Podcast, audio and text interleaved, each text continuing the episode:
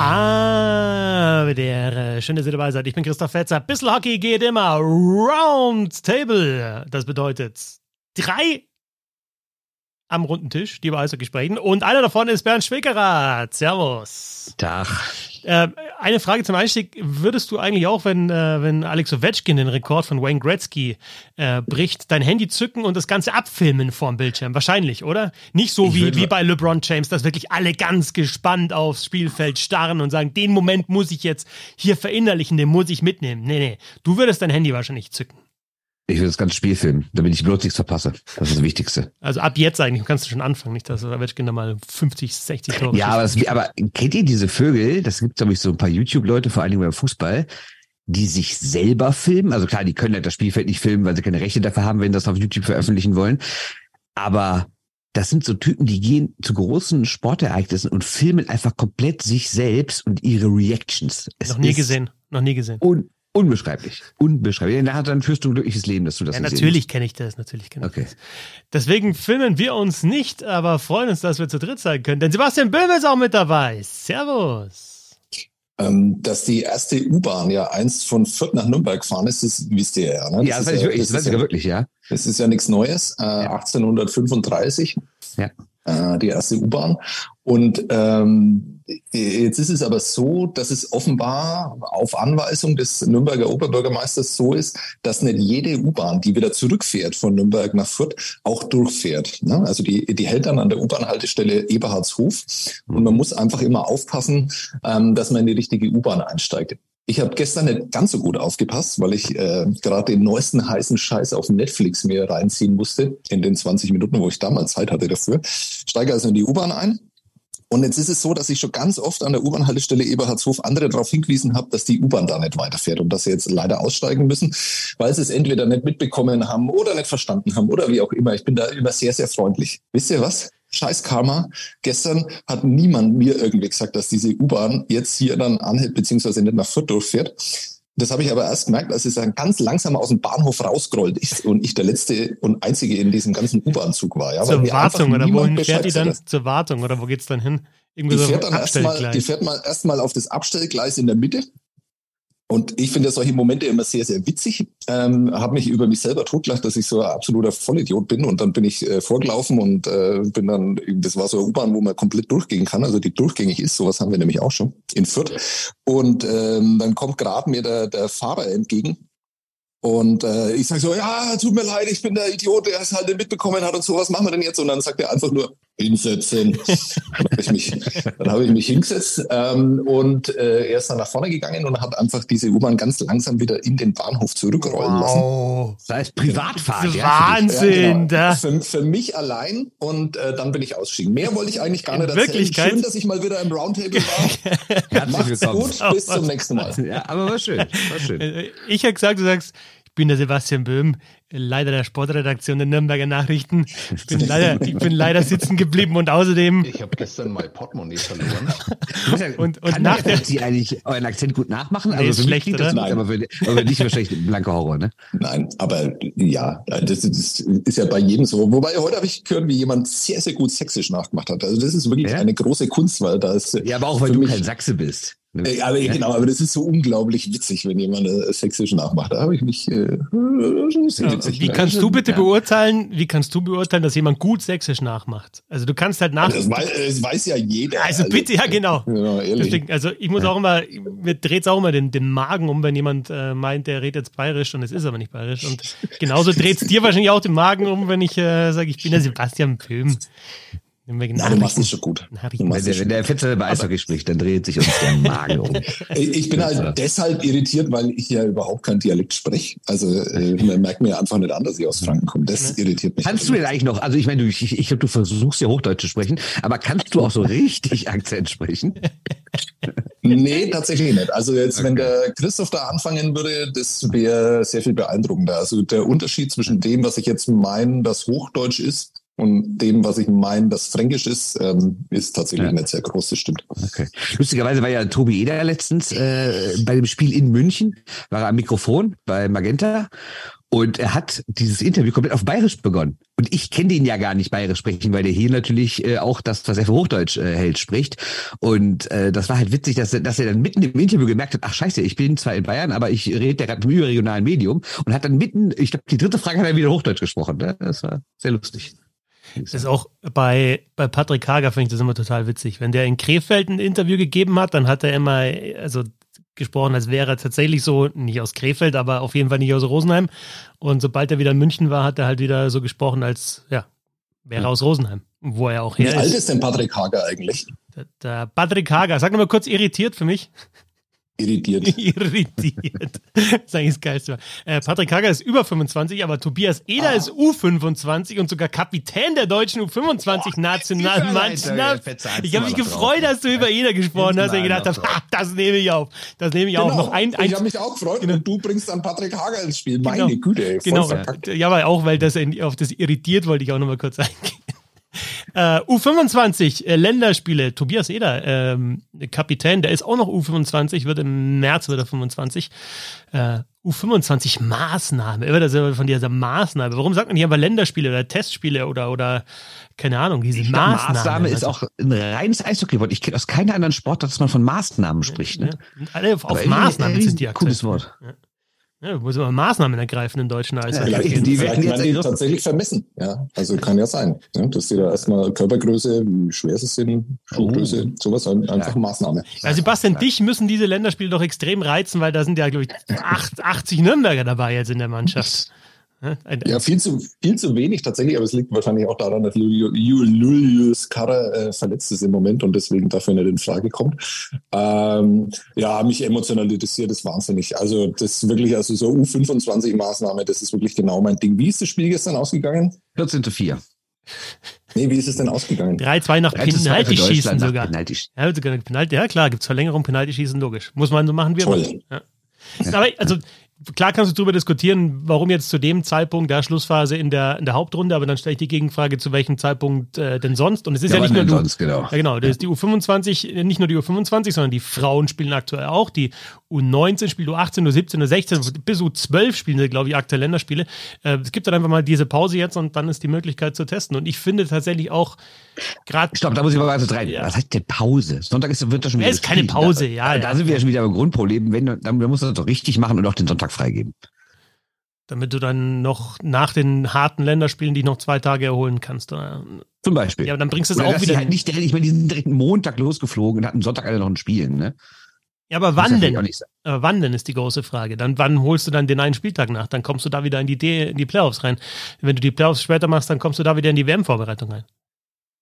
Brauchst du auch so viele Spieltage? Okay, das Fass machen wir jetzt nicht auf, aber äh, ne, das wäre vielleicht das Grundproblem. Ja, doch, es braucht so viele Spieltage, damit die Stadien voll sind, damit auch die Vereine Geld einnehmen. Ne? Und dann ist man wieder vorne. Ja. Ich, ich finde den Jahrgang trotzdem eigentlich der wichtigste, dass der sich, oder was heißt der wichtigste, U-Nationalmannschaften, dass die einen internationalen Vergleich haben, finde ich auch gut. Aber wir sprechen total häufig über eben genau dieses Alter und wann machen dann die Spieler den neuen, den nächsten Schritt und dann ist tatsächlich ein Tobias Eder halt einer der wenigen, die auch in, in allen wichtigen Situationen auf dem Eis sind, Überzahl, Unterzahl in den letzten drei bis fünf Minuten. Ehl, natürlich ein anderer Düsseldorfer gehört auch dazu, der Über- und Unterzahl spielt, aber so viele sind das gar nicht, die, die in den Special Teams halt wirklich äh, wichtige Rollen haben und da können sie es mal haben bei der Nationalmannschaft und haben auch den internationalen Vergleich. Insofern irgendwann müssen diese Spieler dann auch mal in der A-Nationalmannschaft spielen, weil die, die noch mal besser sind, die sind auch U25, so ein Stützle oder so ein Petak oder ein Reichel oder ein Seider oder ein Gawanke, aber die sind halt in Nordamerika und werden auch äh, nicht regelmäßig Nationalmannschaft spielen. Deswegen sind das die Nationalspieler von morgen oder wo sollen sie sonst herkommen? Ne, hast völlig recht. Und ich habe mir gerade mal, auf die Idee bin ich gar nicht gekommen, aber äh, jetzt habe ich mir gerade mal die U5, U23 kann man sich ja bei Markus auf der Seite angucken, die Powerplay-Zeit. Da gibt's genau zwei Spieler, die mehr als zwei Minuten Powerplay pro Spiel erleben. Das sind Bock und Barinka, ne? Der Rest deutlich drunter. Ja. Das spricht auch Bände, ne? Ja, eben. Und auch die, wenn du auf U25 gehst, kannst du auch machen bei Markus, indem du sagst, bis zum Alter von 25. Stimmt, auf die Idee ja, da kannst, kannst du auch mal drauf kommen, auf die Idee, genau. Ja, ja stimmt. Ja. Da seid ihr euch, glaube ich, gleich, ne? Also bei Twitter hat man es auch mal nachlesen können, dass was ah, auch auf Ideen kommt. Was er für den 25.2. eingetippt, genauso muss man das machen, ne? Ja, 25 gut. einfach da oben in die Maske, dann siehst du das einfach. Ja, schon klar, ich war im falschen Feld. Ich wollte euch mitteilen, dass ich ungefähr gar nichts traffe. Und wenn okay, du gerade bei Eder warst, dann ist es halt einer, der jetzt einen neuen persönlichen Rekord aufgestellt hat bei, bei Toren. Der beste Torschütze auch der Düsseldorfer EG. Äh, letztes Jahr aber nicht bei der Weltmeisterschaft dabei, sondern kurz vorher noch äh, gestrichen worden. Das heißt, El und Soramir sind jetzt die einzigen beiden, die in der vergangen, im vergangenen Weltmeisterschaft auch dabei waren. Und irgendwann hören halt mal die 35-Jährigen auf. Und dann müssen halt die 25-Jährigen ran. Oder wer spielt sonst Nationalmannschaft dann? Ja, ist ja alles vollkommen richtig, was du da sagst. Aber ähm, und ich bin mir auch sehr, sehr sicher, dass beim Deutschen Eishockeybund solche Maßnahmen ja natürlich ähm, analysiert und evaluiert werden. Ne? Also da gibt's ja dann sicher große Ausstellungen, was bringt es dann, die alle so zusammenzuführen? Hat sich, wie hat sich da jeder einzelne Spieler entwickelt? Wie hätte er sich entwickelt, wenn er die zwei Tage nicht mit dem äh, Bundestrainer oder dem Co-Trainer verbracht hätte? Und und und es wird ja sicher alles gemacht. Das ist ja alles hochprofessionell. Natürlich. Äh, trotzdem stelle ich in Frage, wo der Wert des Ganzen ist. Ähm, aber es geht mir vor allem darum, dass man es halt bitte einfach nicht Länderspiele nennt. Also bitte nennt es nicht Länderspiele. Das, äh, der Eindruck ist einfach ein völlig falscher, der da immer vermittelt wird. Es ist ja dann auch so, dass es dann überall mit eingeht. Es sind keine ähm, A-Nationalmannschaften, die da aufeinandertreffen. Ich tue mir da einfach immer wirklich schwer damit. Ich tue mir ja auch schon mit der ganzen WM-Vorbereitung immer schwer, wie da mit Spielern umgegangen wird. Ähm, kann ich auch nicht nachvollziehen, haben wir ja schon hundertmal das Thema. Aber in dem Fall weiß ich einfach nicht. Also glaubt ihr wirklich, dass es irgendwas daran ändert, ähm, an der Entwicklung dieser Nationalmannschaft, ob es jetzt diese zwei Spiele gegeben hat und ob die da vier Tage zusammen sind oder nicht? Ich ja, glaube ich ehrlich gesagt schon. Also nicht unbedingt sportlich, dass man jetzt sagt, die entwickeln sich in diesen drei Tagen so weiter und lernen sowas Tolles Neues, dass sie dann bessere Spieler sind. Aber ich glaube, es ist trotzdem wichtig, mal die Abläufe zu raffen bei der Nationalmannschaft. Für Leute, die erstmals dabei sind, ist es wichtig für die Trainer und Betreuer, die Leute kennenzulernen, auch persönlich, mal abgesehen vom Sportlichen. Das finde ich ist schon wichtig. Und dann können auch, glaube ich, drei, vier Tage helfen. Und wenn du noch den Deutschen Cup dazu nimmst, sind wir dann fast schon bei anderthalb Wochen. Das finde ich noch in Ordnung. Das Grundproblem ist aber natürlich, der sportliche Wettbewerb ist halt ja, wie du richtig sagst, das kannst du ja nicht mit dem richtigen Länderspiel vergleichen. Natürlich wird dann wieder was erzählt von internationaler Härte und internationales Tempo. Und dann äh, gibt es natürlich auch Leute wie uns, die solche Spieler dann gerne auch als Nationalspieler äh, beschreiben, wenn die mal Artikel über die schreiben oder über die reden. Das ist natürlich auch alles ein bisschen lachhaft, weil wenn jetzt irgendwie Best und Best Olympia wäre, wäre ja wahrscheinlich niemand aus diesem Kader dabei. Deswegen ist halt die Frage, inwiefern man die jetzt wirklich Nationalspieler nennen kann. Aber ich finde trotzdem, wenn die WM wichtig ist, und das ist sie ja nun mal, dann müsste es auch abgesehen jetzt von diesen drei Tagen Deutschland Cup und der WM an sich irgendwie auch Möglichkeiten geben für Bundestrainer oder für Verbände, die Spieler zusammenzuholen. Und da sind wir wieder im Grundproblem, dass halt die Ligen so viel spielen und so wenig Platz lassen, dass ja selbst der Champions League schon in August ausweichen soll. Wie soll das denn erst mit der Nationalmannschaft passieren? Ne?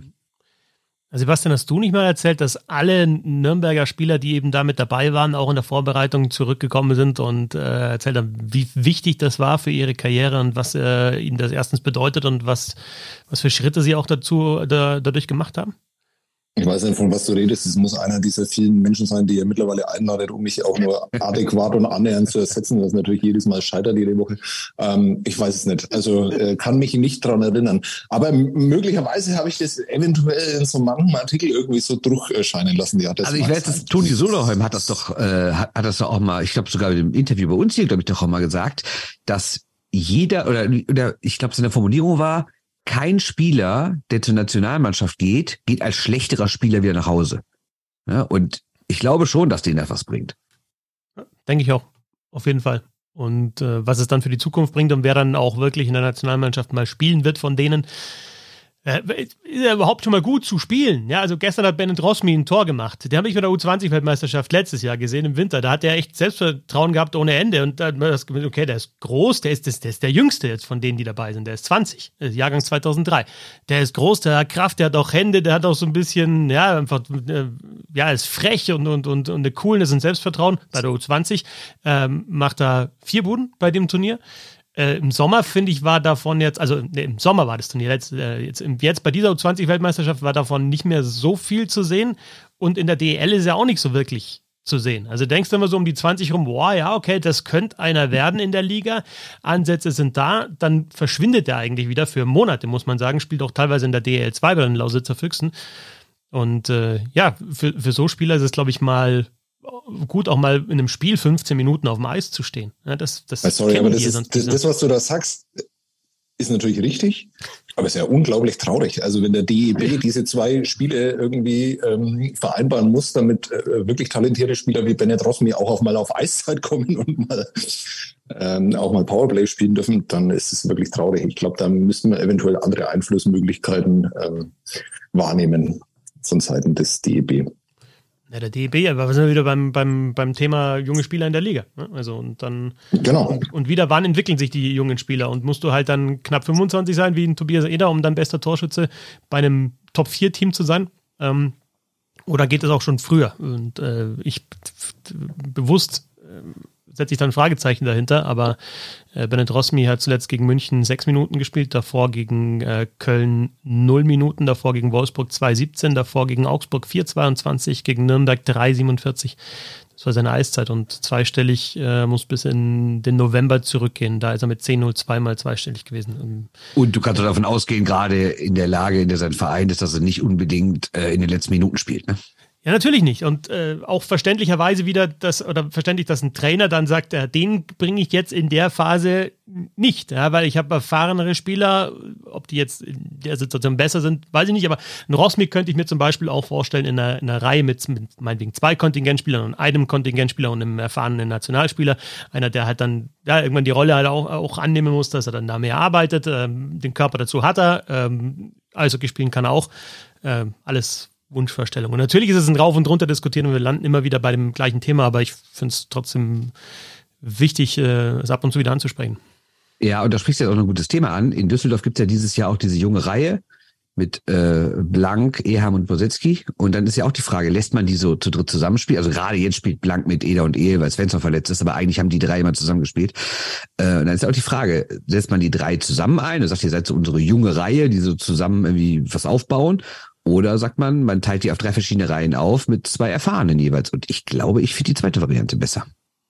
Ich auch. Ähm, ist ja hier auch in Nürnberg tatsächlich so ein kleines, großes Thema. Ähm, da es ja auch eine Reihe mit ähm, Lobach, Leonhard und äh, wer ist der dritte? Ebisede. Ähm, und also es gab mal eine Reihe, die hieß Stoa, Lobach und Hede. Und die hat einfach mal das Spiel in München im November, glaube ich, oder im Oktober allein gewonnen. Kurz danach hat sich Storer verletzt und dann ist diese Reihe auseinandergebrochen. Irgendwann ähm, hat äh, Rowe dann diese drei Jungs äh, aufs Eis geschickt und ich finde, es macht wahnsinnig Spaß, denen zuzuschauen. Aber die haben halt einfach überhaupt nicht produziert. Und zwar nahezu. Die sind aber ähnlich, die schießen fast ja. keine Tore. Ja. Ja, mittlerweile ändert sich das so langsam. Also ähm, zuletzt waren sie nicht mehr ganz so intakt und sind dann auch so leicht aufgeteilt worden. Aber Rowe liebt diese Reihe, weil die einfach unglaublich gute ähm, weiterführende Statistiken hat. Also die äh, haben, haben sehr gute äh, Pack-Possession, ähm, haben die meisten Chancen von allen vier Reihen, die er da regelmäßig aufs Eis geschickt hat. Also der, der liebt auch die, die Statistiken und setzt halt einfach drauf, dass es irgendwann mal dann Klick macht.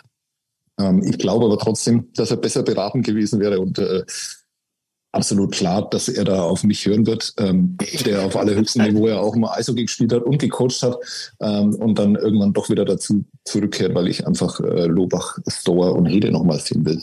Und das wird der, der Anfang sein des äh, Meisterruns der Ice Tigers. Gibt ja auch, also jetzt in, in jüngster Vergangenheit, mir fällt jetzt da in, den, in der letzten Saison ähm, so Sping Sping Karatschun an. Äh, Karatschun hat sich damit dann auch zum, zum Nationalspieler hochgespielt. Ähm, ist, und, ist er noch so jung? Nee, nicht, nicht so jung, aber es ist zumindest halt, der ist halt zumindest ein, ein deutscher Spieler. Jetzt hat er das dann mit, okay. mit Hungerecker ähm, äh, probiert, jetzt in der Saison. Und aus Nürnberg gibt es ja auch das Beispiel, auch schon ein bisschen her, Reimbrecht, Reimer und wer war noch der dritte, äh, Sebastian, in der Reihe? Äh, der Pseudo-Leo. Na, der Elis. Also, den darf ich ja nicht sagen. nee, Elis musst du ja sagen. Pass auf. Nein, Elis, ja, war, wer war nochmal der dritte? Nummer 42, Jasen Elitz. Genau, genau. Der war das. Ähm, ja, und äh, wissen wir ja, wie, wie sich dann Elitz äh, weiterentwickelt hat.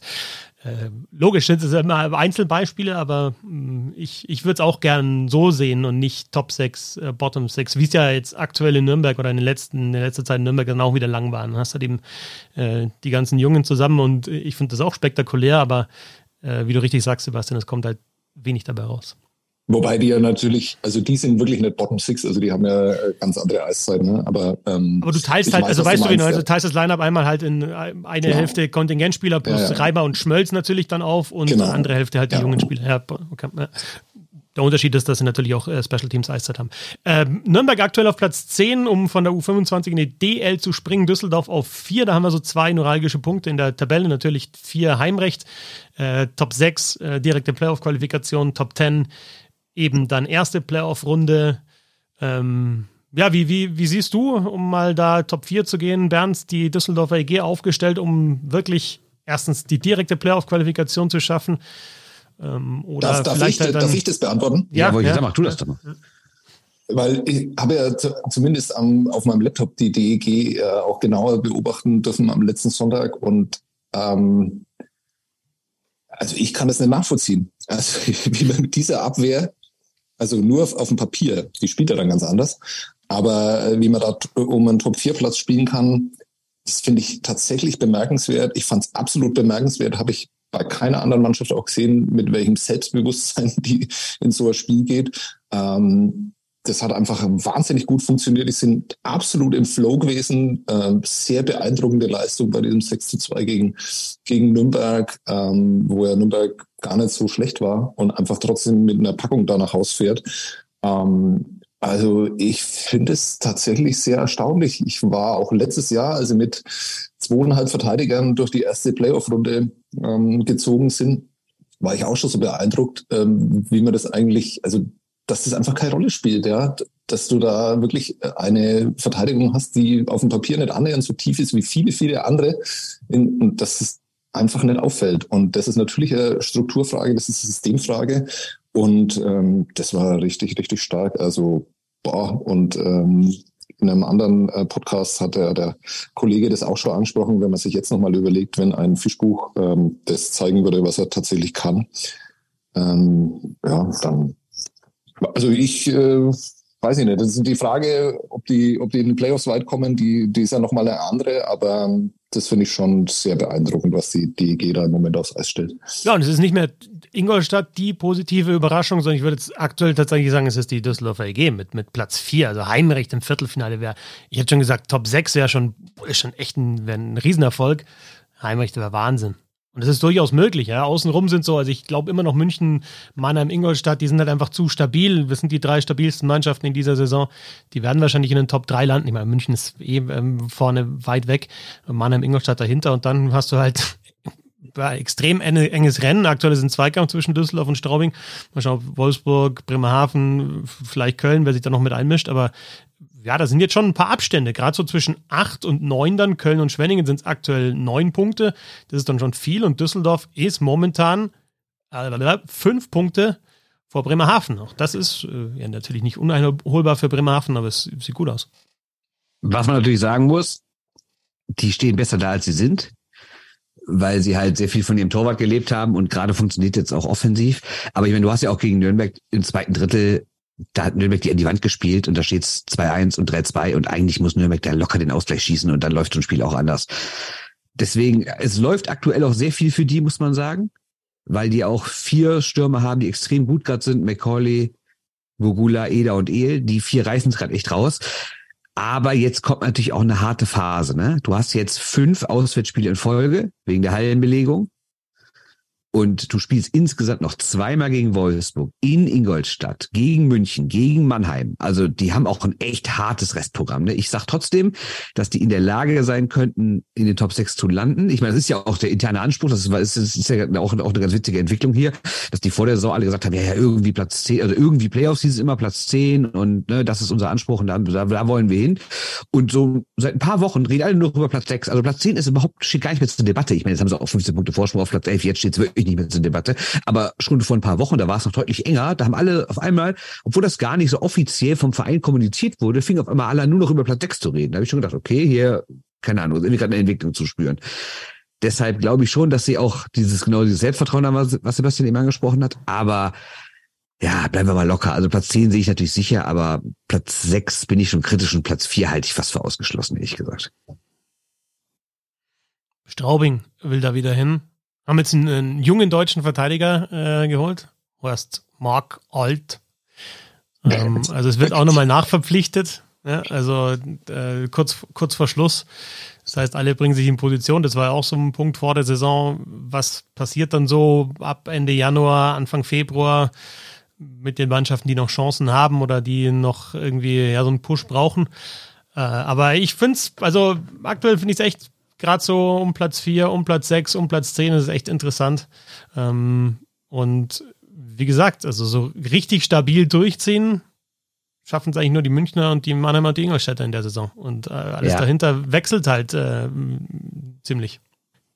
Also Straubing sehe ich aus zwei Gründen, glaube ich, ganz gut. Erstens, äh, wenn man mal guckt auf diese, auf diese Rangliste der Ein-Tore-Spiele, da ist Straubing Zweiter und ich glaube, diese Spiele werden jetzt immer enger und da ist es, glaube ich, nicht ganz unwichtig, wenn man weiß, wie man Spiele mit einem Tor Vorsprung irgendwie über die Zeit bringt oder später halt noch einen, Siegtreffer macht. Und das Zweite ist, die spielen ja sehr körperlich und ich glaube, auch in dieser Phase kommt es dann doch immer mehr auf den Körper und vielleicht immer weniger aufs Spielerische an und die sind sehr erfahren. Also ich glaube, das sind so zwei Sachen, die für Straubing sprechen würden. Finde auch, dass es in der Phase immer mehr auf den Körper äh, ankommt. Aber was, was halt auch dazu kommt, wenn du gesagt hast, Düsseldorf, guter Torwart, äh, also klar, aber München hat auch einen guten Torwart, Mannheim hat ein gutes Torwart-Duo oder also wenn, wenn Brückmann dann mal pausiert hat, dann tiefen sie auch gut gehalten. Ingolstadt hat einen guten Torwart mit Garteig, also es gehört einfach auch dazu, dass du einen guten Torwart hast, wenn du da vorne mit dabei sein willst. Insofern ist es jetzt, finde ich, kein, ja, die haben einen guten Torwart. Ähm, du willst damit sagen, dass Haukeland dann doch nochmal öfter ihn den Arsch gerettet hat als andere gute Torhüter in der Saison. Ich verfolge natürlich kein anderes Team so intensiv, dann fällt einem das nicht so auf, aber es, es vergeht kein Spiel ohne Lob für den. Also das ist vielleicht normal im Eishockey, aber bei dem ist es extrem. Also also Niki Mond, der Manager, sagt zum Beispiel auch, äh, der ist mit Abstand unser bester Spieler. Und es liegt daran, an vor allen Dingen an ihm, dass wir so weit oben sind. Und das ist auch einfach so. Platz 10. Aktuell Nürnberg. Es trifft sich ja wunderbar hier. Vierter Düsseldorfer EG auf Platz 10. Aktuell die Nürnberg Ice Tigers. Ein Punkt weniger als Frankfurt, aber trotzdem auf dem zehnten Platz. Das liegt an diesem äh, Punktekoeffizienten 1,391 im Vergleich zu 1,3 8-3 äh, Frankfurt dahinter. Und irgendwie so eng und dann wird es wahrscheinlich bleiben und dann ist es vielleicht dann doch irgendwann, Sebastian, das Ding von Schmölz da einmal kurz vor Schluss oder irgendwie ein anderes, was die. Haben die Eister jetzt schon mal kurz vor Schluss ein Tor kassiert? Nee, oder? Witzig.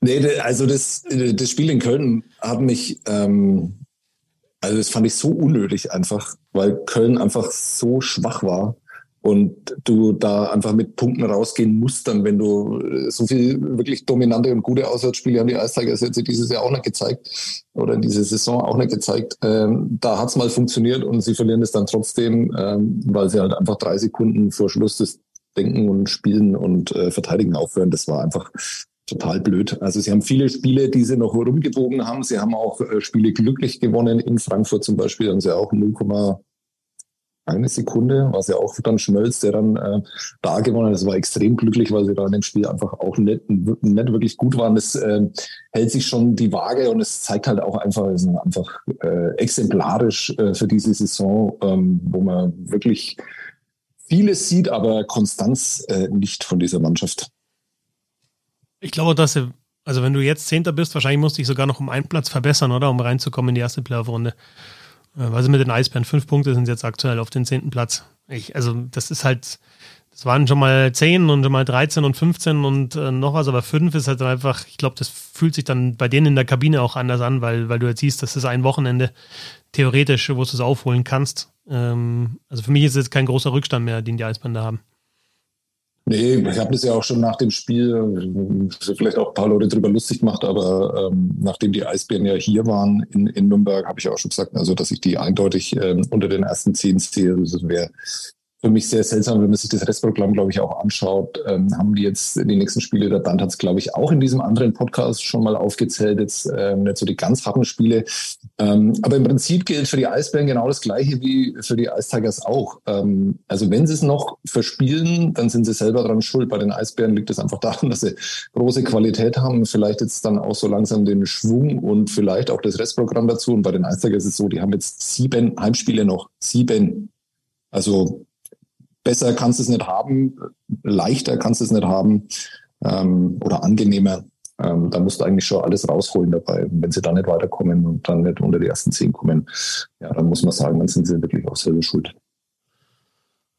Und äh, bei Frankfurt, die so zwischendrin stehen, ja, Bock halt jetzt verletzt. Ne? Also wenn, wenn die es nicht schaffen, dann ist es klar, haben die auch mit Ranford, äh, Rowney, Bock. Das ist natürlich auch eine Reihe, die um den zehnten Platz rum sonst nicht so viele haben.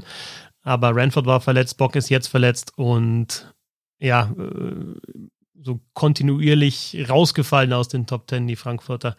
Äh, Iserlohn zuletzt gegen Bietigheim verloren. Also es sind auch verrückte Ergebnisse teilweise. Das Wochenende, dass Bietigheim äh, Augsburg, äh, Augsburg äh, gegen Bietigheim deutlich gewinnt und Bietigheim halt einfach so aussieht äh, wie das, was sie sind, nämlich ein sicherer Absteiger. Und dann schlägt Bietigheim Iserlohn. Also das ist, äh, ja, ist dann doch irgendwie so, dass jeder jeden schlagen kann. Ja, in Iserlohn muss man echt aufpassen. Also dem, ähm, dem Trainer sollte man einfach kein Megafon in die Hand geben. Das äh, hat sich noch historisch noch nie als besonders sinnvoll herausgestellt. Ähm, Nürnbergs Fans wissen, von was ich rede. Erzähl, da stehe ich auf dem Schlauch. Naja, es war so, dass äh, Greg Poss ja in Nürnberg ähm, sehr, sehr gute Arbeit über zwei Jahre geleistet hat. Es war diese Zeit, wo die Ice Tigers ähm, völlig über ihre Verhältnisse eingekauft hatten. Also es ist wie so abgehalfterte Stars nach, nach Nürnberg geholt haben, so Luciano Borsato und sowas, also nach der Jahrtausendwende. Und dann haben sie gemerkt, ups, ähm, boah, äh, wenn wir so weitermachen, dann äh, wird es hier bald kein DL also mehr geben. Haben dann sehr sparen müssen, zwei Jahre. Und das waren die zwei Jahre, wo Greg Poss eben da war. Und ähm, da haben die Eiszeiger somit das schönste und äh, spektakulärste Eishockey überhaupt gespielt äh, in ihrer DEL-Geschichte. Und nur in den Playoffs hat es halt nicht so funktioniert. Es hatte viele Gründe. Ähm, aber ein Grund war vielleicht auch, dass in einem äh, im letzten Heimspiel vor den Playoffs ähm, ist Greg Post dann plötzlich auf die Eisfläche gegangen, hat sich ein Mikrofon geschnappt und hat äh, mit zitternder Stimme, die Arena muss baben, ähm, gerufen und das war halt Wolfsburg. Äh, das war, glaube ich, der Beginn dieser dieser Rivalität beziehungsweise dieser Nemesis, die sich für Nürnberg da aufgebaut hat. Und die verlieren das Spiel dann, glaube ich, 1-6 oder sowas. Also sind mit vollem Schwung in die Playoffs gestartet und dann war es bei dem Viertelfinale wieder Schluss wie äh, so oft. Aber so, das ist ein geflügeltes Wort, dass er da eben die Arena muss baben und äh, das hat er in Iserlohn ja jetzt wieder ähnlich gemacht. Also muss man immer aufpassen. Das, ähm, ist die Saison meistens schnell vorbei dann danach. Bernd hat jetzt parallel gerade hier wieder die nächsten vier, fünf äh, Riesenartikel äh, klar gemacht. Ihr werdet dann morgen in Rheinischen Post, FAZ oder dort was lesen, was es ging. Aber äh, du hast ja für Bissl Hockey auch einen sehr, sehr langen Text geschrieben über die NHL. Äh, zu lesen für alle, die bei Steady supporten, steady.de slash Bissl Hockey. Jeden Donnerstag unsere NHL-Kolumne. Ich kann dir sagen, wenn ich nächste Woche wieder schreiben sollte, so lang wird's nicht. ähm, es ging um natürlich die Deutschen, wie immer. Es ging um das All-Star-Game. Es ging um die harten, zu harten oder unfairen Checks von Jacob Truber. Es ging um den äh, Huberdo Kachuk äh, Trade und es ging um Patrick Kane. Denn, Bernd, könnte sein, dass da eine Ära zu Ende geht bei den Chicago Blackhawks. Vielleicht nicht nur von ihm, sondern sogar äh, von beiden, von Kane und Taves. Ja, ich meine, neu ist das Thema ja nicht. Das ist ja eigentlich schon seit Jahren diskutiert worden, als dann auch so Leute wie Crawford und Seabrook und Keith und so gingen. Dann hieß es ja schon so, ja, die alte Band tritt quasi ab von den großen drei Stanley Cup Jahren und vielen Nebengeräuschen. Aber da brauchen wir nicht fast jetzt aufmachen. Ähm, und äh, ja, dann war eigentlich die Frage, wie lange geben die beiden sich das? Haben die wirklich Lust darauf, so einem kompletten Neuaufbau mitzumachen? Ich meine, die sind jetzt auch beide über 30 und wie viele Jahre haben die noch? Wie viel, also wie lang darf so ein Rebuild sein, dass die vielleicht nochmal mit dabei sein können, wenn es dann wieder hochgeht? Und jetzt sieht es halt so aus, als würde es echt nochmal länger dauern und da haben die wohl nicht so viel Bock drauf. Gerade Patrick Kane hat ja schon vor der Saison mal in dem Interview gesagt, dass er wieder Lust hat, Spaß am Eishockey zu haben und, und wie Winning Hockey spielen will. Er will Spiele gewinnen und eben nicht da unten, wie sagen wir mal, spätestens im Dezember wissen, dass es eh um nichts mehr geht. Und jetzt wird es natürlich immer heißer, denn Anfang März ist ja die Trade Deadline und jetzt äh, sind ja schon die ersten, so, du hast ja auch schon über Bo Horvath geschrieben und es gibt so die ersten Sachen, die so passieren. Und jetzt natürlich die große Frage, was passiert mit Patrick Kane? Und er hat jetzt vergangene Woche oder am Wochenende war es, glaube ich, äh, in dem Interview gesagt, dass es ja noch fünf Spiele, fünf Heimspiele sind für äh, die Blackhawks bis zur Trade Deadline und er die jetzt mehr zu schätzen wüsste, man wisse ja nicht, was passiert. Also sieht schon sehr danach aus, als hätte sich der eine nicht darauf abgestellt, äh, eingestellt, dass jetzt so die letzten Tage für ihn in Chicago angebrochen sind und er das halt nochmal genießen will, so vor seinen Fans nochmal zu spielen. Muss man dazu sagen, dass er jetzt auch kein so ein, so ein klassischer Cup, also natürlich überhaupt kein klassischer Cup-Chaser ist. Ne? Also das ist immer die Frage, es gibt andere, die, die schon Cups gewonnen haben, so wie Crosby und Ovechkin, die vielleicht jetzt ja, das jetzt in den, in den nächsten Jahren mit diesem Team, äh, für das sie die ganze Karriere gespielt haben, nicht mehr schaffen werden. Gut, bei Ovechkin ist immer noch die äh, Geschichte, will er den großen Rekord ja. äh, knacken von Wayne Gretzky. Aber wenn wir die beiden mal nehmen, die ja auch einfach in der Generation sind von Kane und von Taves, haben auch Stanley Cups gewonnen und es deutet eigentlich nichts darauf hin, dass die gehen sollten. Gut, bei, bei Crosby heißt es immer, solange eben Crosby, Malkin, äh, Letang da noch zusammen sind, gibt es die Option, dass die nochmal auch länger in den Playoffs drin bleiben und so lange bleibt er. Aber es ist für mich nicht so vorstellbar, dass äh, Crosby gehen sollte. Und bei Kane ja, ich weiß auch nicht, ich bin da so ein bisschen hin und her gerissen. Also der, der, der klassischste, ähm, äh, der, der Name, der mir immer wieder einfällt, von einem, der eben keinen Stanley Cup gewonnen hat und äh, es dann versucht hat bei anderen Teams und äh, leider gescheitert hat, ist ja Jerome McGinler. Und wenn du da jetzt auf das äh, Elite Prospect äh, Profil gehst und dann steht da Jerome McGinler Nummer 88 Los Angeles Kings und denkst, was ist Calgary Flames ist doch der und der, der hatte doch immer die 12. Aber da hat dann nach, nach langer Zeit bei den Calgary Flames, wo er auch Kapitän war, teilweise über 50 Tore geschossen hat. Äh, dann noch in Pittsburgh gespielt, noch in Boston gespielt, noch in Colorado gespielt, äh, noch in Los Angeles gespielt und äh, alle diese Mannschaften haben irgendwann mal einen Stanley Cup gewonnen, aber halt nicht als äh, Sharon McGinley mit dabei war. Und da ist es für mich trotzdem verständlich, dann zu sagen, okay, ich versuch's da nochmal, ich versuch's da nochmal auch für ein, für ein Jahr. Bei Kane Taves, ja, äh, wäre natürlich romantischer, romantischer sie dabei, ähm, ihnen dabei zuzusehen, wie sie wieder mit die Neuen ranführen und halt einfach ihre Erfahrungen nutzen, aber äh, wahrscheinlich keinen Bock drauf. Da muss der Romantiker Böhm was sagen, oder? Ja, was soll ich dazu sagen? Ich weiß natürlich überhaupt nicht. Das ist ja, oder ich weiß nicht, wann ihr das letzte Mal mit Patrick Kane geredet habt. Ähm, du hast ja wahrscheinlich wirklich schon mal. Ja, 2018 in, in, in ja. Dänemark habe ich mal mit ihm geredet, ja. Ja, ähm, und hat er da schon gesagt, wie er das so, so sieht jetzt? Also ich meine, was der sich vorstellt und was in, in seinem Kopf rumgeht, das ähm, weiß nicht, das ist ja alles immer Spekulation.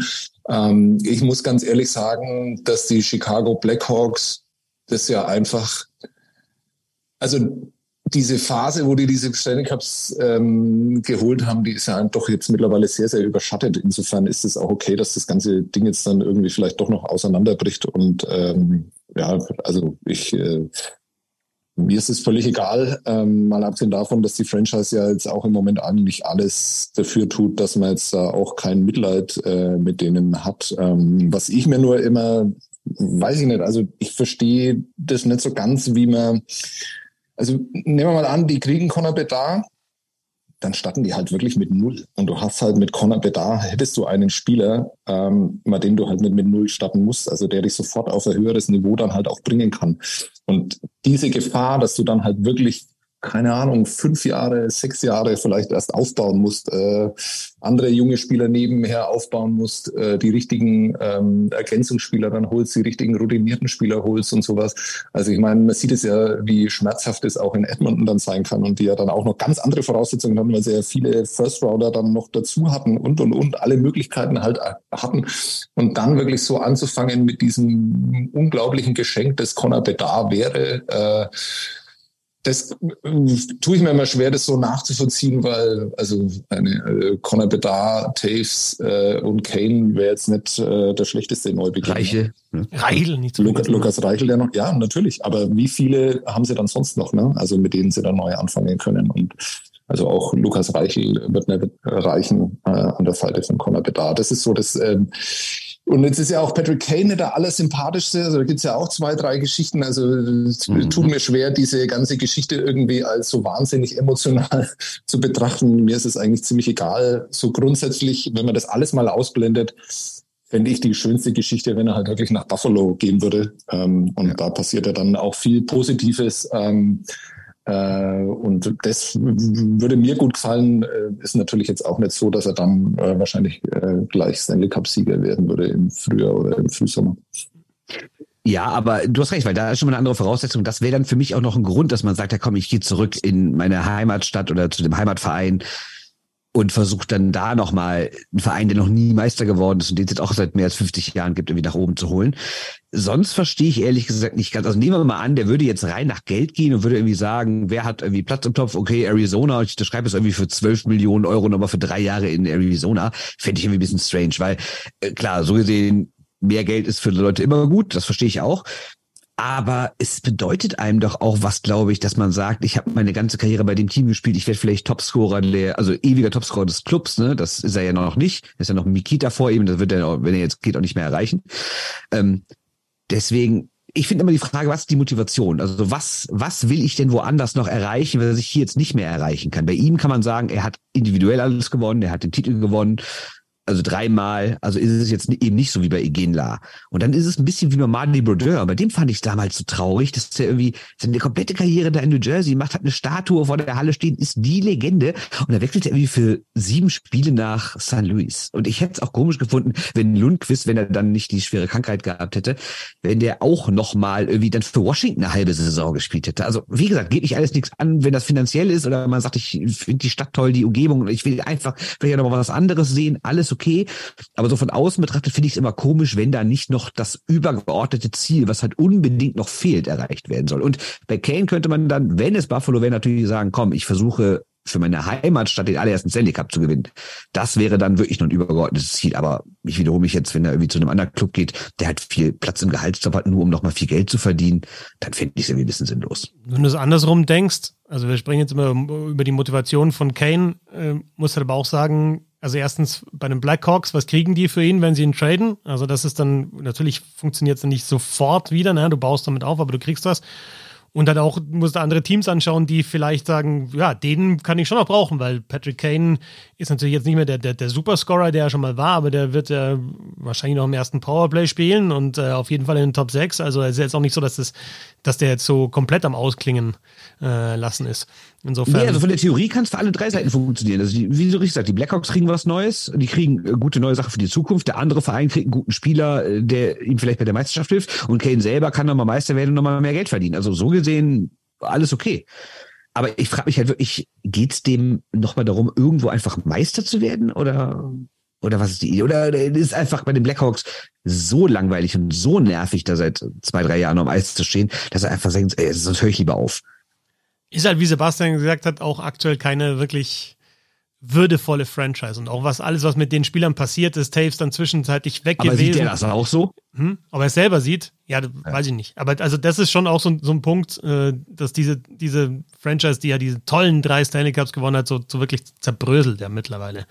Ähm, sowohl was, was eben halt auch die, die Management anbelangt und die Verantwortlichen damals, als auch äh, die Spieler, irgendwie Steve Brock hinten raus war ja auch irgendwie nicht mehr anzuschauen oder Keith, der es dann noch in Edmonton irgendwie eine Saison äh, versucht hat.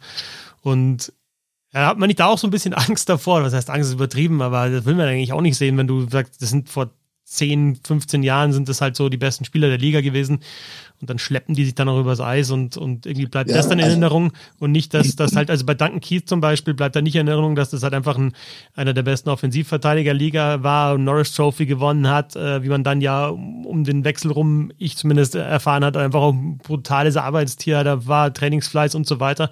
Äh, sonst bleibt halt hängen, dass er halt dann noch irgendwie eine Saison in Edmonton gespielt hat und das war halt nichts mehr. Also ich will euch nur mal eine Frage stellen. Ähm, Reese Johnson, welche Position spielt er? Verteidigung bei den Chicago Blackhawks. Ja, fuck, eben nicht. Der ist äh, Center und Right Wing bei den Chicago Blackhawks. Er kennt halt einfach, also wir kennen uns ja wirklich ganz gut aus. Ich bin gerade durch den Kader gegangen. Also ähm, ich bin ehrlich, von dem habe ich noch nie was gehört. Er hat 40 ja. Spiele gemacht. 40 Spiele, vier Tore, zwei Assists, 31 Strafminuten. Alle anderen kenne ich in dem Kader. Ich war jetzt äh, froh, dass er da drin war, weil äh, alle anderen wären jetzt nicht ganz so spektakulär gewesen. Aber Reese Johnson, also das sagt doch eigentlich alles. Ne? Also ja. der äh, Patrick Kane mannschaft klar. Ja, der, der äh, Patrick Kane hat letztes Jahr 92 Punkte gemacht. Jetzt äh, ist er nicht mal Topscorer im Moment. Also es, äh, du siehst ja nur an den Zahlen, dass er einfach da auch keinen Bock hat, da zu spielen. Ist doch, ist doch auch ja. verständlich. Ja, bei ihm kommt natürlich hinzu, dass er damals ja gar nicht so den Riesenaufbau noch miterlebt hat. Die waren ja relativ schnell erfolgreich, als er dabei war. Also er hat ja quasi seine ganze Karriere immer Erfolg gehabt. Ne? Nicht wie man jetzt, nehmen wir mal an, die Oilers werden übernächstes Jahr Meister. Dann könnte man ja sagen, okay, McDavid hat da richtig was mit aufgebaut. Kane kam hin und die waren direkt gut. Und deshalb ist es für ihn vielleicht noch schwieriger, jetzt bei einem Team zu spielen, was halt scheiße ist. So viel zur NHL. Und äh, wenn wir kein Quiz mehr haben, dann war es auch schon wieder mit dem äh, Roundtable. Wir haben doch noch eins. Aber wir haben noch noch ein. Ist das ein Leidenschauspiel hier? Ich Also, also passt auf. Ähm, äh, mir geht's so. Ich habe so, so, so viele unangenehme Aufgaben, ne? so Dienstplan erstellen, irgendwie Bericht an den Chefredakteur schreiben, irgendwie das neue Konzept zu Ende zu bringen. Und dann immer, wenn ich mich da hinsetze, dann gibt's immer diesen einen Moment, wo ich mir dann, also wo ich immer, das muss ich jetzt mal unbedingt nochmal nachschauen, bin dann auf Elite Prospects ähm, und das endet dann eine halbe Stunde später, weiß ich nicht, keine Ahnung, bei den Bridgeport Sound Tigers von 1992, 93, wo ich mich durch den Kader irgendwie klick und da irgendwelche Querverbindungen zu anderen Teams herstelle. Und das war der Grundgedanke für das heutige Quiz, das nämlich heißt, ich hätte doch eigentlich noch so viel zu tun, presented by Elite Prospects. ähm. Mal, mal sehen, ob das was wird. Es ist, glaube ich, dauert, glaube ich, gar nicht so lang. Das äh, Spiel dauert äh, drei Drittel. Ihr sagt mir immer A oder B. Ähm, es gibt jeweils zwei Aufgaben pro Drittel, eine für den Bernd und eine für den Christoph. Und ähm, wie gesagt, es ist gar nicht so spektakulär. Es geht darum, dass ihr den Namen eines ähm, bekannten Spielers rausfindet, also eines sehr bekannten Spielers. Einer, wir reden da jetzt nicht äh, über Hall of Famer, weil sie ja zum Teil noch spielen, aber wir reden über NHL-Spieler, die ähm, Awards gewonnen haben. Okay? Mhm. Alles klar. Um diesen Namen geht's. Wenn ihr den Namen erratet, kriegt ihr drei Punkte.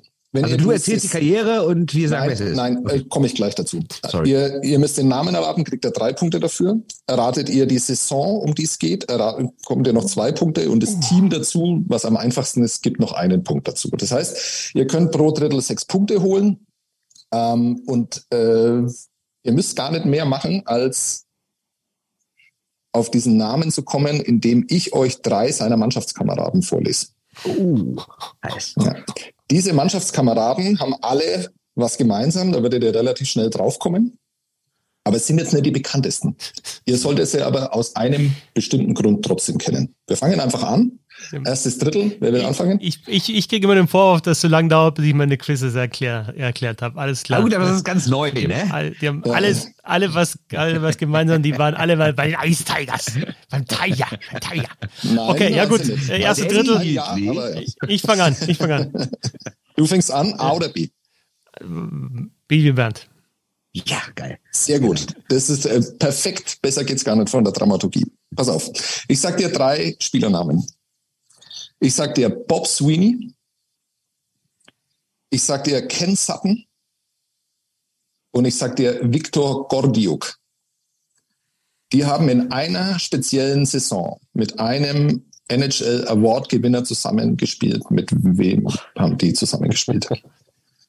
Ich war froh, dass nicht meine Frage ist. Ich Was bin ist völlig los, ey? Das ist mega kompliziert. Wie tief Überhaupt warst du da drin? Einfach. Ja, gut, aber sag nochmal die drei Namen. Bob Sweeney, Ken Sutton und Viktor Gordiuk. Was haben die alle drei gemeinsam? Also abgesehen davon, dass sie in dieser einen Saison mit diesem einen Spieler für diese eine Mannschaft gespielt haben. Das muss ich auch noch raten, was die gemeinsam haben. Musst du nicht, aber ja, also so spätestens bei der dritten, vierten Frage könnte euch das auffallen. Berühmte bessere, bessere Brüder oder bessere ähm, Nein, die haben, Familienangehörige. die haben alle, die haben alle in der DL gespielt. Ja, das hätte ich auch gedacht jetzt, ja. Aber jetzt geht es darum, wo sie sonst gespielt haben dann, oder was? Genau, es geht um diese eine Saison, haben sie mit einem NHL Award Gewinner gespielt. Also ich muss, müsste jetzt das Jahr, also das Jahr ist das brutalste eigentlich, wann sie mit dem zusammengespielt haben, oder? Ich weiß nicht. Ich, Genau. Darf ich einfach auch raten? Ja natürlich. Das, Das muss ich Quiz. raten. Ja, das, Nein, du musst es wissen. ich weiß nicht, haben die mal mit Sidney Crosby zusammengespielt, die drei? Nein, dazu sind sie viel zu alt. Viel zu alt.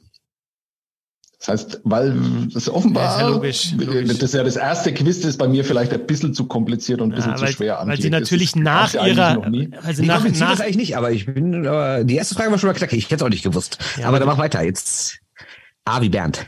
Okay. die, da gib mir die Antwort vielleicht. Ah, stimmt, die Antwort. Ja.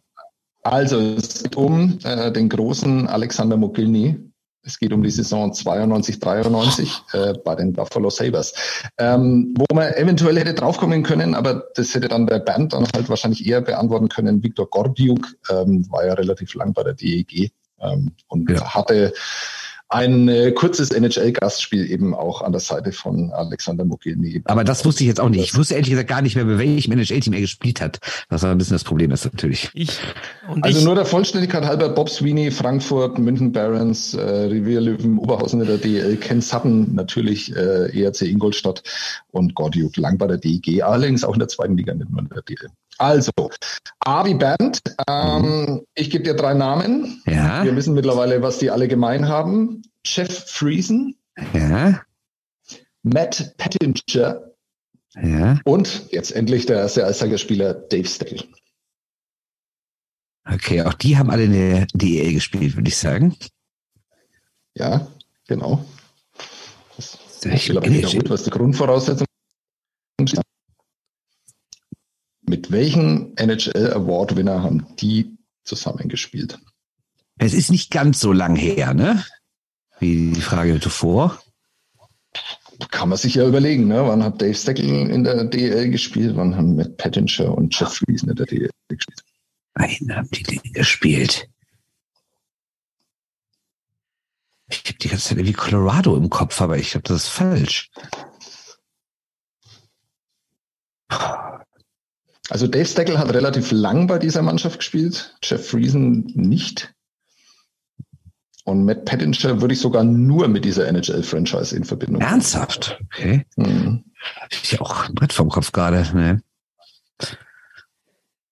Gut, willst du auch raten? Ja, anderes bleibt mir nicht übrig, weil wissen, wissen tue ich es nicht. Sagen wir mal so. Hm.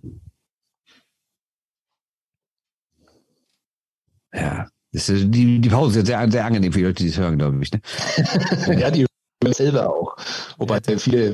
Nee, ich habe total ein Brett vom Kopf. Ich, ich, ich habe gerade auch nicht mehr eine Mannschaft im Kopf. Ich hätte Colorado halt, wie Also- gesagt, aber das kann nicht sein. ich, also ich glaube, dieses Quiz vor allem etwas für die älteren Hörerinnen und Hörer ist, weil es ist halt schon wieder DEL, also jetzt in dem Fall nicht, aber sonst DEL Ende 90er. Darf ich darf mal klauen eigentlich? Christoph, du brauchst doch, jetzt, jetzt hör doch einfach mal auf, irgendwie auf dieser Nummer irgendwie rumzureiten. Wir sind jetzt altersmäßig, sind wir doch alle in einem Bereich, wo jetzt diese großen Unterschiede, das ist ja nicht mehr wieder. Alles, was älter als fünf Jahre ist, ist eh lange weg. Ja, genau.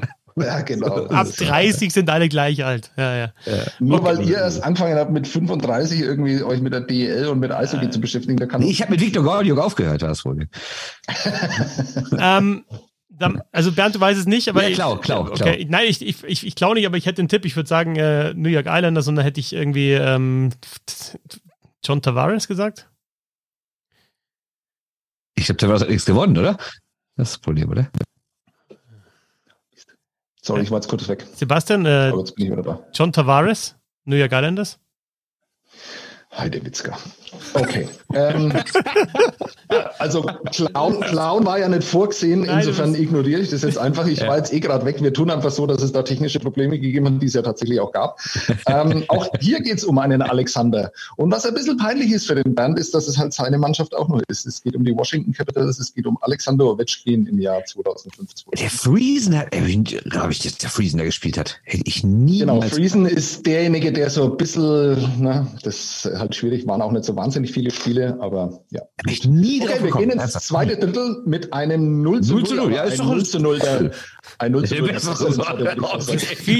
Der richtig geile wird Sorte. wieder, wieder mal ein super blamables Quiz. so, Dankeschön. Die Chancen sind Komm. da, sie wurden halt nicht reingemacht. Also, Kommt- ne? Und sagen, Chancen gibt es erstmal alles gut. Sebastian kommt einmal im Monat maximal in Roundtable, ähm, blamiert uns hier alle und sagt dann wieder, ihr habt keine Ahnung. Und sagt, Das, äh, der äh, Anblick der Bett denkt sich, Ja, genau. habe ich so rasiert, die Kollegen. Sehr schön. Ihr habt, ihr, habt, ihr, habt, ihr habt ja vollkommen recht, das akzeptiere ich auch. Allerdings die Antworten dieses Quiz sind Ja, die sind nicht so Ovechkin spektakulär, Und ne? Alexander Ja, ja. Mogilny. Ja, Ja, wenn die Antworten wären. Aber wenn, du- wenn du gar nicht auf das Team kommst, dann ist es doch schwer, ne?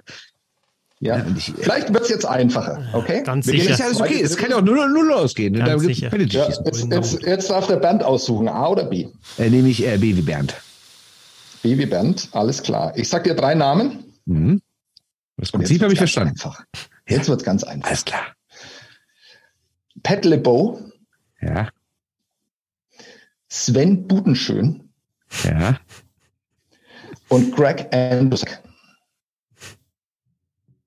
Also Budenschön, Mannheim, Nürnberg, Pat LeBeau, Frankfurt, Ja, ja, ja, ich natürlich, überlege. äh, Greg Andrusek, ähm, Eisbären Berlin.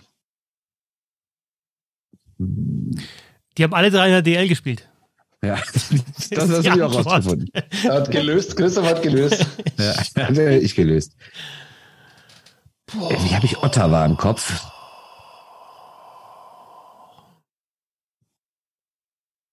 Immer. Also ich glaube, Das ist falsch. bin ich mir nicht sicher, aber die anderen haben alle nicht in Ottawa gespielt. Hm. Gut, Greg Andrusek hat jetzt auch eh nicht so wahnsinnig viel NHL gespielt, muss man auch sagen. Sven Budenschön schon. Ja, genau. Und äh, äh, auch einer dieser klassischen Deutsch-Kanadier, ne? Guter Typ übrigens. Habe ich Ja? sehr gern mit, ja, mit dem habe ich sehr Okay. gern geredet. Guter Mann. Okay. Pat LeBeau natürlich die Legende. Ja. In der NHL nicht ganz so erfolgreich. Zuletzt in Österreich, zwischendurch auch mal Schweiz. Hm. Hm, hm, hm. Komm, Bernd, zack. Gut, Ja, mach du, Fitzi. Ich, ich, ich, Nee, also ich blamier Kannst mich. la- kannst Nein, ich, klauen? nein, ich versuche nicht zu klauen, weil da muss ich mir hundertprozentig sicher sein, sonst lachst du mich wieder aus. So. Nein, nein, nein, das mache ich nicht. Ja, mach ich ja. nicht. Ich habe ich hab aber gesagt, dass du es rausschneiden sollst. Deshalb. Nee, nee, schneide ich nicht Ähm, raus. Ich, schneide da raus, wo du der eine mal gedanklich weg war und du mal technisch weg warst. Da schneide ich raus, aber das Das nicht. ja gar nicht wissen. Ja, ja, okay, gut. Ja. Okay. Also, ähm, es geht um keinen geringeren als Jaromir Jager. Okay, der hat ja irgendwie in 700 Vereinen gespielt. Ja, aber es war halt dieser eine, nämlich. Jaromir Jager ist eigentlich immer die richtige Antwort. Immer die richtige Ja, Antwort ist. Jaromir Jager, weil die hat mit allen schon mal zusammengespielt. Ah, 98, 99. Alles klar, wir äh, gehen gleich weiter zu äh, der Frage A. Welches, um welches, nee, Spieler. aber ich Sebastian, welches Team war es nochmal bei Ja. Jager? 98, 99, wann, wo war er da? Pittsburgh, oder? Pittsburgh Penguins. Ja, Ja. ja. Ja, ja, okay.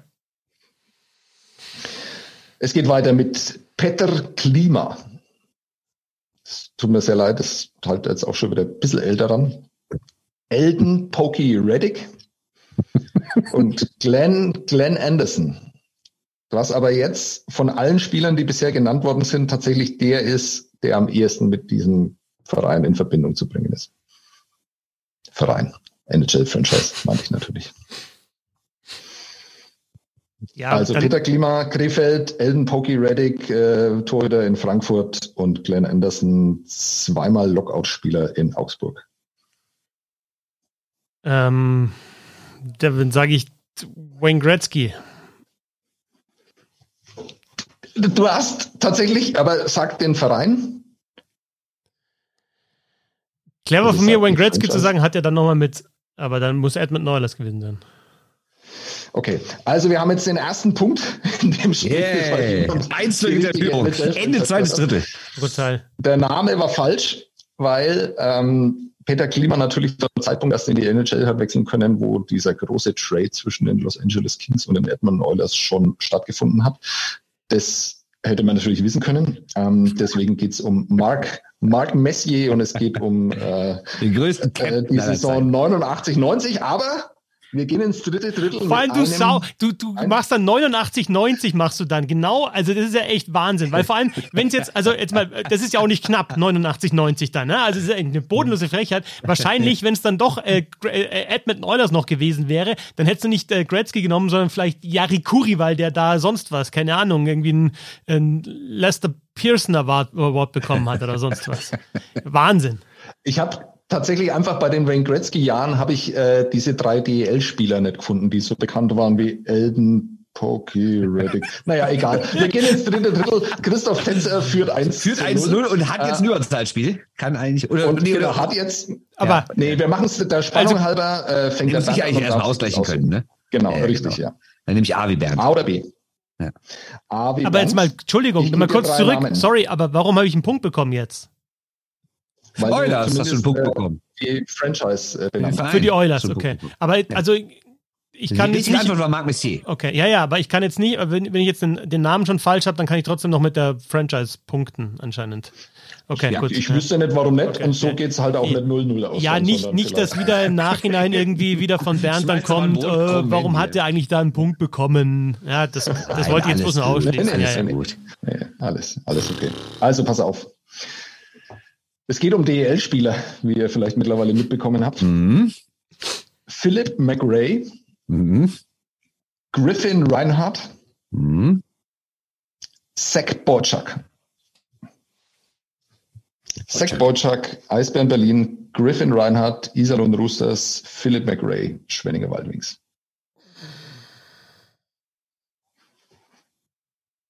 Boyczak war überall, oder? Äh, war, also Carolina, glaube ich, Draftpick, geht aber nicht um Ja. Carolina, sonst hätte ich es nicht gesagt. Und Ja. danach äh, relativ häufig irgendwo anders probiert, ja. Islanders? Habe ich überhört jetzt. Ähm, Okay. äh, häng dich mal eher an Griffin Reinhardt. Aber Griffin Reinhardt, ist der eigentlich Islanders Pick oder? Stimmt, Ja. da habe ich, den- da verwirre ich dich jetzt, glaube ich, gerade ein bisschen. Das tut mir leid. Ähm, Ehrlich gesagt, hatte ich mit den beiden die Islanders im Kopf. Ähm, jetzt bist du auf die Islanders im Kopf. Das ist schwierig. Okay, denk mal ein bisschen länger drüber nach. Wir ziehen Ja. mal B vor und schauen Ja. mal, ob du dann noch ausgleichen kannst im Nachhinein. Okay, das ist eine gute Idee. Also jetzt an Christoph Fetzer drei Namen.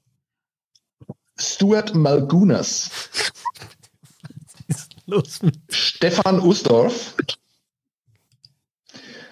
und Eric Charon. Eric Charon Mannheim, Stu Malgunas Frankfurt äh, Lions und Stefan Usdorf Mannheim, Krefeld, glaube ich, und Eisbären Berlin in der DL. Fantastisch. Ja, äh, einen schon mal gehört davon, Ja, aber dann müsste ich jetzt, Eric Charon. Ja. genau, dann müsste ich jetzt wissen, wo sie zusammen in der NHL gespielt haben, in welcher Saison und wer da noch war. Der, also es ist völlig, es ist völlig, völlig irre. Finde ich jetzt gar nicht. Finde ich jetzt gar nicht. Aber ich ich- meine, wo hat Stefan Usdorf gespielt in der NHL? Oh Mann, das tut mir leid, aber das, ähm, ja. Aber welcher All-Star hat mit ihm gespielt? Welcher?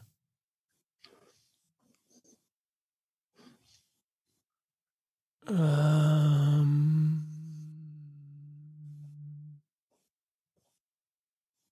ich weiß es nicht. Gut, dann wird es jetzt wieder spannend. Der Bernd hat jetzt ganz lange Zeit gehabt, sich was zu überlegen und auf Ja. 1 zu 1 auszugleichen. Wobei, ich sage es ganz ehrlich, da ist es wahnsinnig schwer, auf den Club zu kommen, weil es müssen Ja, und, und das ist ja das Wichtige. Häufiger NHL-Club. Wie, das nicht zwangsläufig. Ach so, ich dachte, die müssen in der NHL zusammengespielt haben bei jemandem. Ach so, jetzt haben die irgendwie der OHL zusammengespielt oder was? Club zu sein.